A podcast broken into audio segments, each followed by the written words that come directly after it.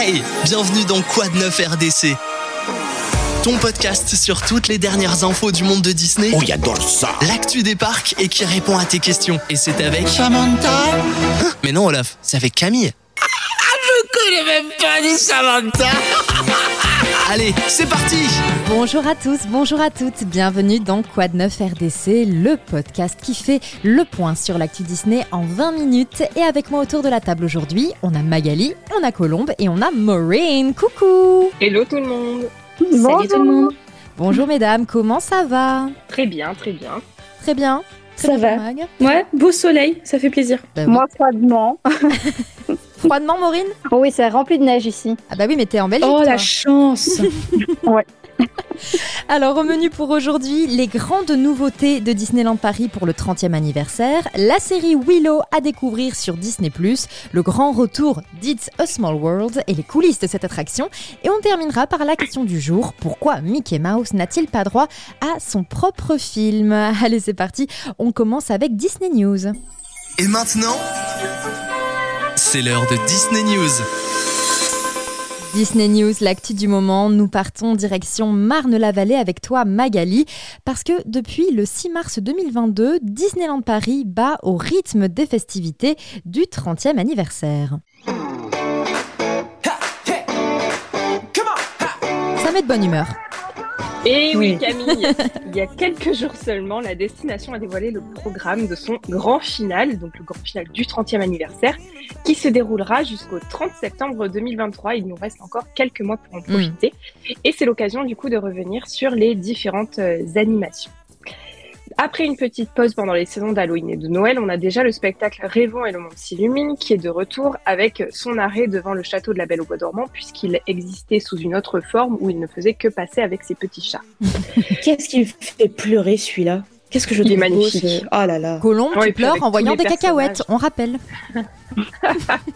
Je te zute La mouette te zute Camille J'ai dit Elle te zute. Bon, on va passer aux nouveautés du coup. Pour les nouveautés, on démarre fort avec un nouveau spectacle nocturne dans le parc Walt Disney Studio, Avengers Power the Night. Excusez-moi pour ma- mon accent anglais, je, Je risque ne d'écorcher un petit peu t'excuse quelques mots. Donc, ah, on, a- on va avoir des projections sur la Tour de la Terreur, des feux d'artifice, pardon, et 500 drones qui vont faire le show en l'honneur des super-héros Marvel. Personnellement, j'apprécie déjà beaucoup le spectacle de drone Daylight qui est devant le château de la Belle au dormant Ouais. et qui, enfin, qui entre la musique et les couleurs, tout ça, ça, ça nous procure Mm. beaucoup d'émotions, je C'est trouve. magnifique. Et du coup, euh, Ouais. j'ai vraiment hâte de voir ce qu'ils peuvent faire avec cette technologie dans l'univers euh, Marvel. Puis bon, vous commencez à le savoir, je l'ai dit plusieurs fois, j'adore Marvel. Donc, euh, je peux qu'adhérer à 100% à ce nouveau spectacle. Ah bon, je suis surprise Je pensais pas que t'étais aussi fan de Marvel Donc, attention, par contre, il sera joué uniquement du 28 janvier au 8 février. Ça fait une période quand même assez courte. Du 28 janvier au 8 février, ok. Au 8 mai, 8 mai. 8 Ah, mai. oui, Oui, mais- mais hein. Oui, ouais. Ah oui, t'as dit, t'as dit 8 février, alors effectivement c'était très très court. Non, c'était Du coup, trop c'est court, pas trop court, ça va. Du 28 Mais janvier au 8 mai. court. Ça reste court. voilà. Donc, je reste dans les spectacles nocturnes, mais on va changer de parc avec une énorme surprise. Je vous laisse Ah. écouter quelques secondes de la musique du spectacle. Souvenir, souvenir. Vous reconnaissez Bah, évidemment. Et Oui. c'est bien le spectacle Disney Dreams qui revient sur le château de la Belle au Bois dormant. C'est incroyable, non? Ah ben non mais c'est génial. Oui. C'est génial. Moi j'étais trop contente en apprenant la nouvelle parce que franchement, j'aime beaucoup celui qui est joué actuellement. Mais Disney Dreams, il était quand même euh, un, un cran Bah effectivement, il Ouais. est plus populaire qu'Illuminations de toute façon chez tous les fans et euh, du coup tout le monde le réclame depuis 6 ans. Euh, Disney Dreams fera donc son grand retour le 12 avril, qui est, rappelons-le, le jour Mm. de l'anniversaire de Disneyland Paris, donc le 31e. Euh, et le show sera amélioré puisqu'il y a de nouvelles technologies LED sur les tourelles du château et euh, elles, elles interagiront euh, au fur et à mesure euh, du spectacle. Donc voilà, retour de Disney Dreams. La troisième nouveauté, c'est le spectacle Pixar, We Mhm. Belong Together. Un spectacle Pixar, donc comme son nom l'indique, qui se déroulera au Studio Theater dans le parc Walt Disney Studio dès cet été. Mhm. Bon, je vais pas aller plus loin dans les détails parce que Camille y a consacré sa chronique il y a 15 jours, donc je vous invite à aller écouter notre troisième épisode si vous l'avez raté. Naturellement. qui dit saison dit aussi merchandising. Et Disneyland Paris euh, nous euh, prépare une collection aux couleurs euh, du, du spectacle phare des, des 30 ans, ainsi qu'une collection capsule à poids célébrant Mini et Paris. Mm. Côté food, on va avoir le retour des petits déjeuners princiers à l'auberge de Cendrillon. Ah, ça fait plaisir ça. Ouais. On Ça, c'est pas mal. se casser le ventre au petit déjeuner. Pour bien attaquer derrière la journée sur le parc. Moi, je veux un petit déj en tête à tête avec le prince Adam. C'est tout. Prince Adam de la Belle et la Bête, on rappelle. Et enfin, grande nouvelle du coup, après des mois de réhabilitation, c'est l'attraction emblématique de Fantasyland, It's a. Small World, qui revient au printemps. Mmh, j'ai trop hâte. J'ai trop Voilà. Mais c'est une autre histoire que Camille nous racontera dans quelques instants. Oui, rendez-vous tout à l'heure. Et ça réveille aussi. Donc, en résumé, le grand final des 30 ans de Disneyland Paris, c'est deux nouveaux spectacles dans le parc Walt Disney Studios, un Marvel de nuit et un Pixar de jour, le retour de Disney Dreams et de It's a Small World, du shopping et des gourmandises. Sympa. Puis- Sympa. Voilà, Oui. ça fait un bon final, je pense. euh, Enfin, je trouve que c'est pas mal. Et du coup, puisque cette chronique Disney News est dédiée à Disneyland Paris, j'aimerais revenir sur l'événement catastrophique de la semaine dernière, les réservations de la soirée passe annuelle Aventure. Vous le savez, Magali, elle aime bien tirer à pas de quoi réelle. vous parlez. Ça a été un véritable fiasco. Je Bim. sais pas comment il est possible que Disneyland Paris laisse de pareilles choses se produire. Dernièrement, on avait pour la réservation des événements des files d'attente virtuelles qui avaient été mises en place et qui permettaient de patienter et de voir recharger la, la page quand c'était disponible. Mais ça n'a pas été le cas ici. Donc, durant des heures, les passes annuelles ont réactualisé leur page web un nombre incalculable de fois et certains n'ont jamais pu accéder au site et donc aux places. Et en plus de ça, on a eu de très nombreux faux espoirs. Euh, les places étaient dans le panier ou Mm. le paiement rentré et pouf, on avait une réactualisation inopinée. C'est, ça a été du grand n'importe quoi. Oui, mais c'est souvent La ça sur les grands événements. hein. Non, mais même les, les grands Oui. festivals, les grands concerts, ça, c'est quelque C'est chose qui arrive assez régulièrement, hein, malheureusement. En tout cas, merci Magali. Évidemment, on pense très fort à tous ceux et à toutes celles qui malheureusement n'ont pas réussi à réserver leur place. On espère que la prochaine fois sera la bonne. Et pour tous les chanceux, dont Magali, qui y participeront, on vous souhaite de bien vous amuser. Maureen aussi, tu y vas, non? Ah non, j'ai Ah pas non, pu avoir de place. Ah J'espérais pouvoir euh, voir Jungle Book Jive, mais euh, voilà, je verrai les vidéos. Oh, Je suis désolée, bon, j'ai un peu mis les pieds dans le plat. je suis désolée. Bah, Tu mets toujours les pieds dans le plat, Camille. Ce n'est pas vrai. Toujours. bon, bah, Maureen, du coup, j'espère que la prochaine fois sera la bonne. Bon, dans tout autre Ben oui. cas, il est maintenant. Je ferai un super reportage. Oui, voilà, on compte sur toi, Magali, pour nous dire comment c'était. Et maintenant, on enchaîne avec les trésors cachés. Maintenant, l'aventurier monte avec nous sur le Black Pearl Enlève l'encre, paré découverte des trésors cachés. Il me plaît. Les trésors cachés, c'est avec Colombe. Alors, Colombe, vous commencez à la connaître. Elle pleure devant les Surtout mouettes. pour les et vous savez qu'elle adore dénicher le film ou la série à ne pas rater. Et aujourd'hui, Colombe, il est question de Willow. Willow, le, le sorcier, pour être plus précise. Elle a dégainé. Willow le sorcier Je sors le bâton Le bâton magique Voilà, de si vous aussi, vous ne savez pas quoi faire de vos soirées parce qu'il pleut, parce qu'il faut finir le pot de glace entamé hier soir et que par souci d'éthique, vous ne voudriez pas le faire agoniser trop longtemps dans votre congélateur. Non, je ne parle pas forcément de Camille. Qu'est-ce que je me prends dans la tête depuis tout à l'heure Moi, j'ai rien dit. Je vais faire le podcast Je seule. vous- Alors pour ça, je vous préconise une soirée type Disney Plus and Chill Hmm. Pour profiter sans retenue de la série Willow sortie en décembre dernier sur la plateforme. Pour celles et ceux qui n'ont pas encore vu, je vais vous resituer d'abord le film sorti 35 ans plus tôt et ça c'était coucou pour le coup de vieux. Ah, ça va, on n'a pas 35 ans, donc nous, on n'est pas Non. concernés par le coup de Pas vieux. 35 ans non plus. Voilà. Alors moi je vais bientôt avoir 30 ans. Bah, ouais, bah, non, mais voilà, donc Mais tu n'as pas pas- 35 ans. Moi, 32. Ben voilà, Bon, donc on voilà. n'a pas 35 ans. À 35 ans. Voilà. Alors, Allez, vas-y, on petit résumé. Un jeune Nelwyn nommé Willow décide que la vie de fermier c'est un peu démodé et que devenir magicien c'est plus rentable. Mais sa reconversion s'accélère le jour où un bébé Daikini, donc un bébé humain, lové dans son panier, échoue près de sa ferme en ayant parcouru un long fleuve. Cette petite puce adorable aux boucles blondes, c'est Elora, l'enfant de la prophétie devant détruire la méchante et moche Bave Borda, la tyrannique reine des Daikini ayant juré sa mort. Oui, menacer un bébé. Mhm. Moi, quand je suis en colère, je me venge sur la poussière, hein, chacun ses hobbies. Pour l'instant, je trouve que ça ressemble vachement au donjon de Nullbuck. Bon, ça n'a rien à voir avec Disney, mais ça m'y fait penser. Vas-y, continue. C'est surtout que Willow est avant. Enfin, est Oui, c'est vrai, oui. Oui, c'est vrai. C'est l'inverse. Donc, bébé menacé. De ce fait, le bébé mettant en danger le village de Willow, ce dernier est mandaté pour ramener l'enfant auprès du peuple d'Aikini. C'est donc le début d'une longue épopée drôle, touchante et magique où le jeune Delwyn va faire des rencontres aussi bien loufoques qu'inattendues. Hmm. On ne se le cache pas, le film a mal vieilli. Mais Très, le revoir aujourd'hui, très, très mal. Ouais, mais le revoir aujourd'hui, c'est un peu comme assouvir un petit plaisir d'enfance. Après tout, c'est une histoire de George Lucas réalisée auprès d'un casting choisi aux petits oignons, sur une musique composée par James Horner qui puisait. Toujours. Hein, voilà, Toujours voilà, lui. je le pose. Et si le film à l'époque a reçu un accueil mitigé, on ne peut oublier qu'il a été nommé deux fois aux Oscars. Oui, donc c'est quand même un bon film alors. Oui, c'est un oui, très oui. bon film. Oui, oui, clairement. Donc quand il a été question d'une série illustrant la suite de l'épopée, la question se pose. Comment Disney peut garder l'alchimie du premier film La réponse est simple. Tout reprendre. En gardant le casting initial des héros et en y ajoutant une nouvelle génération de jeunes délurés pour donner un vent de fraîcheur. Et vous savez quoi? Ça marche. J'ai toujours pas vu la série et là, tu commences à me donner envie.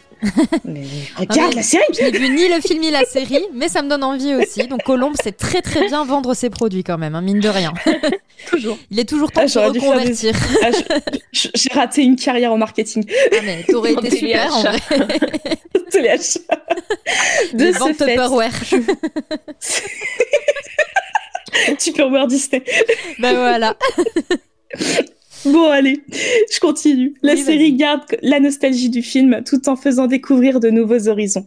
En plus de rendre hommage au film, la série ouvre l'histoire à un univers plus abouti qui nous transporte avec sa touche d'humour.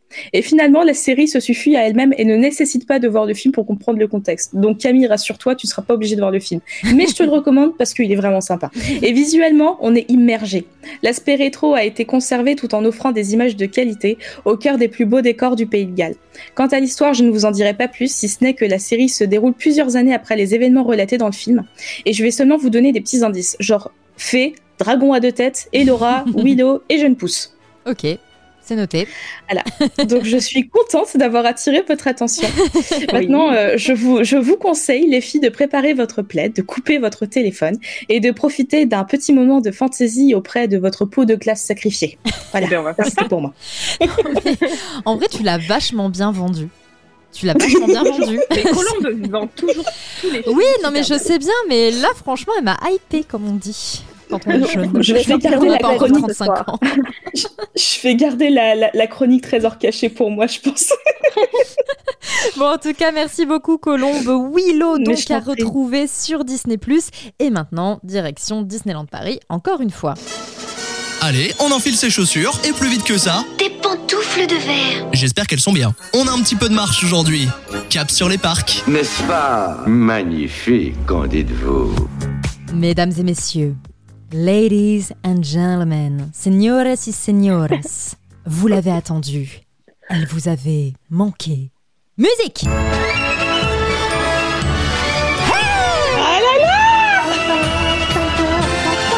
Tous en cœur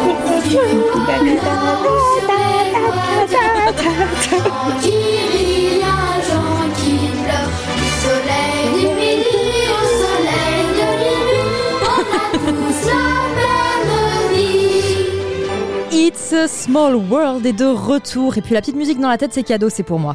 Enfin bon, bientôt de retour puisque la réouverture est prévue pour le printemps 2023. Et pour rappel, l'attraction se refaisait une beauté depuis novembre 2021. Ça fait long. Ça fait vraiment très long. Oui, oui, moi j'ai pleuré.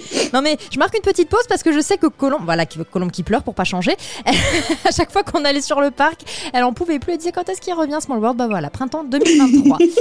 Moi, je le fais à chacune de mes visites. Non, Je mais c'est incontournable. aucune visite où je l'ai pas faite quand elle est ouverte. C'est la visite sacrée. D'abord Phantom Manor, ensuite Pirates des Caraïbes, ensuite It's a Small World. Ouais. Je veux dire, c'est c'est les trois triptyques. C'est tout. C'est la pause digestive. Voilà, Maureen a raison. Alors pour fêter dignement le retour de Small World, on s'est dit qu'il serait sympa de faire cette chronique autour donc de l'attraction, son histoire, ses origines. Et vous allez voir, il y en a des choses à dire. Et nous repartons pour cela en pas. 1964. À l'époque, Charles de Gaulle est toujours président de la République française. Brigitte Bardot et Marilyn Monroe sont les icônes féminines par excellence. Au cinéma, Mary Poppins et Dr Folamour crèvent l'écran. Et les Beatles, ce sont les musiciens les plus populaires du monde, même si un certain groupe nommé les Rolling Stones pointe le bout de son nez. Et pendant ce temps, loin de toute cette agitation, Walter Elias Disney est très occupé à l'approche de la foire internationale de New York. À la demande de l'entreprise américaine PepsiCo, qui sponsorise le pavillon de l'UNICEF, Disney et ses équipes sont sollicités pour trouver une idée d'animation pour attirer les visiteurs. Alors dit comme ça, ça n'a pas l'air simple de base, mais dites-vous qu'en plus, Disney et ses équipes n'avaient que 9 mois pour le faire. Mais bon, vous connaissez Walt, fait pas grand chose. vous connaissez Walt, les défis ça lui plaît. On lui dit c'est pas possible, il dit tiens ma bière. Donc très rapidement, l'idée d'une balade en bateau pour découvrir les régions du monde. ça, mais on peut. Oui bon, euh, tiens ma cup of tea, je ne sais pas ce qu'il buvait. Tiens que buvait Walt? C'est la Ouais. prochaine question qu'on posera dans un prochain podcast. Oh là là. Tout ça pour dire que très rapidement, l'idée d'une balade en bateau pour découvrir les régions du monde grâce à des poupées a commencé à émerger. Mais que serait une attraction Disney sans une bonne musique qui reste dans la tête pendant des semaines? Eh bien, ce sont les frères Robert et Richard Sherman qui s'y sont collés. Et pour rappel, ce sont eux qui ont notamment composé toutes les musiques de Mary Poppins. Ah Alors, pour la petite histoire à la base, ils voulaient que chaque pays chante son hymne. Très vite, ils ont compris que ça allait être un peu inaudible, donc ils ont plutôt opté pour une ritournelle, une chanson commune chantée en sept langues et au refrain entraînant It's a Small World, ce qui a donné le nom à l'attraction. Donc c'est bien la chanson qui a donné le nom à l'attraction et non l'inverse. Alors, l'attraction est un tel succès qu'elle trouve sa place d'abord dans le parc californien, puis en 92 chez nous à Disneyland Paris. On peut y voir 281 poupées audio-animatroniques et 250 objets animés. Et on peut énorme. dire, c'est difficile d'imaginer notre parc bien aimé sans un petit tour par It's a Small World. hein, On l'a vu euh, derrière Phantom Manor et Pirates des Caraïbes. Donc, merci à la Foire internationale de New York de 1964, sans laquelle on n'aurait jamais connu ce doux voyage. Mais Mm. revenons maintenant à bon port pour la question du jour. Allô RDC Avez-vous besoin que je vous rende un service aujourd'hui, monsieur? Pas de problème, petit. On répond à vos questions maintenant. Et aujourd'hui, la question vient de Nico qui nous demande pourquoi il n'existe pas de film dédié à Mickey Mouse. C'est vrai qu'on a eu par exemple deux films entièrement consacrés à Dingo, Dingo et Max 1 et Dingo et Max 2, mais pour Mickey, rien du tout. Alors pour tenter de comprendre le pourquoi du comment, Maureen est là pour nous éclairer. Maureen, si j'ai bien compris, rien n'est officiel et tout n'est que supposition. Et oui, Camille, c'est un fait. Mickey n'a pas encore son propre film d'animation. Alors je vous entends déjà, mais Maureen, tu te trompes Et Fantasia Oui.